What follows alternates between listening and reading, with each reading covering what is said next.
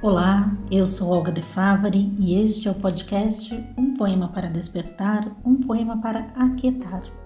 Eu espero que você esteja bem, bastante seguro aí no seu lar e se você não está em isolamento, que esteja se cuidando e usando máscaras. E nós aqui seguimos cuidando para que a sua mente e seu coração fiquem bem com essas duas doses diárias de poesia. E hoje é sexta-feira, claro, se você está ouvindo esse podcast na sexta-feira. Logo, logo, acho que os ouvintes vão me xingar nas redes sociais dizendo que cada um ouve o poema na hora que quiser, né? Estão errados? Não estão. Aproveita e passa lá, além de xingar, e conta pra gente qual a sua rotina para ouvir nosso podcast. Se é que você tem alguma rotina, né? Bom, voltando à sexta-feira, eu escolhi um poema que vai fazer a gente lembrar e sentir saudade daqueles tão necessários encontros com os amigos. Esse é um poema que fala de liberdade, de sonhos, mas também de prisões. Neste poema percebe-se toda a angústia do autor diante do fracasso de uma geração. O autor é Fausto Wolff, que desde os 14 anos começou carreira como repórter policial no Rio Grande do Sul. Ele foi editor do semanário famoso O Pasquim e também participou da reedição do Pasquim em 2002, batizado de O Pasquim 21 ao lado dos irmãos Zélio e Ziraldo Alves Pinto. Ele era colunista do Caderno B do Jornal do Brasil, onde era ferrenho defensor do pensamento de esquerda. Escreveu mais de 20 livros entre contos, poesia, ensaios e literatura infantil. Fausto Wolff nasceu em 8 de julho de 1940 no Rio Grande do Sul e faleceu em 5 de setembro de 2008.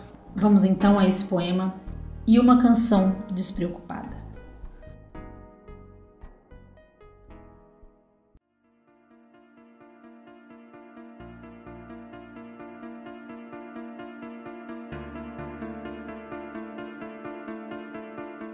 Nós somos quatro, cinco, às vezes seis amigos, seis senhores gordos e sorridentes, que às sextas-feiras se reúnem para, de um modo público e secreto, demonstrar que continuamos profundamente humanos. Damos uma chance à humanidade às sextas-feiras, assim como os antigos burgueses davam uma chance a Deus aos domingos. Vitelones, emigrantes tropicais, Fomos todos crianças pobres e recebemos muitas porradas na alma ou na psique borboleta, nas esquinas sombrias do inconsciente e na vergonha. Está na cara. Mas é claro que essas bofetadas não foram recebidas em vão. Secretamente sabíamos que sofríamos por um ideal mais alto chamado liberdade.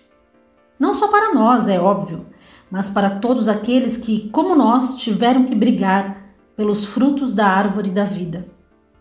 Hoje somos quatro, cinco ou seis senhores gordos e bem vestidos.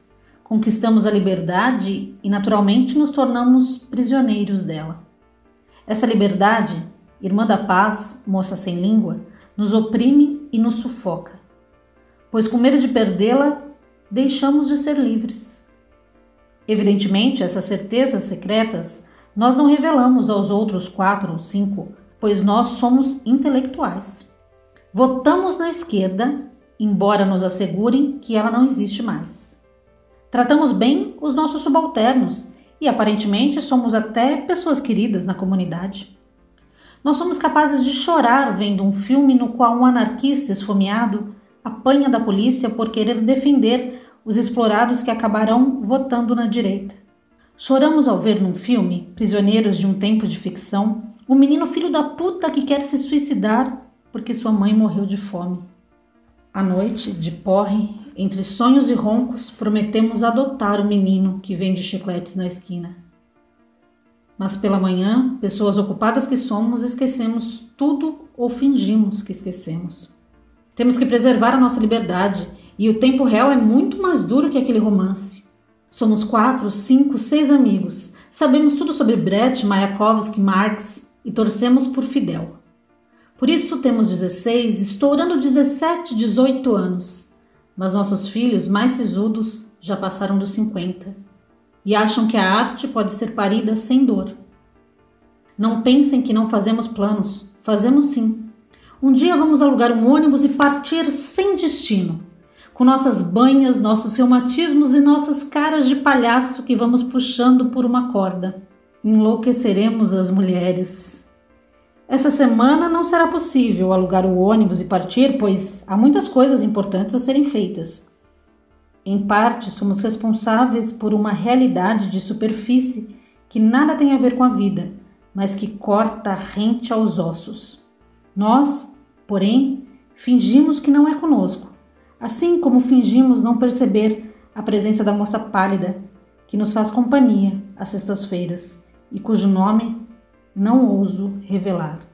A liberdade é uma carcereira terrível. Desperte com esse baita poema de Fausto Wolff.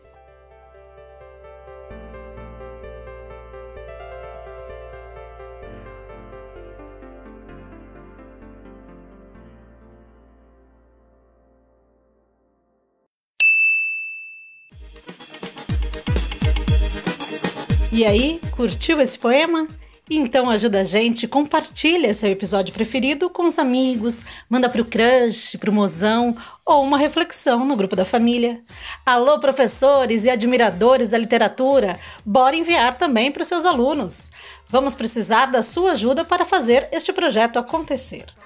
E não esquece de nos acompanhar nas redes sociais e mandar um recado para a gente lá, contar o que você está achando facebook.com barra um poema para, no Twitter é arroba um poema para e no Instagram arroba um poema para ponto podcast.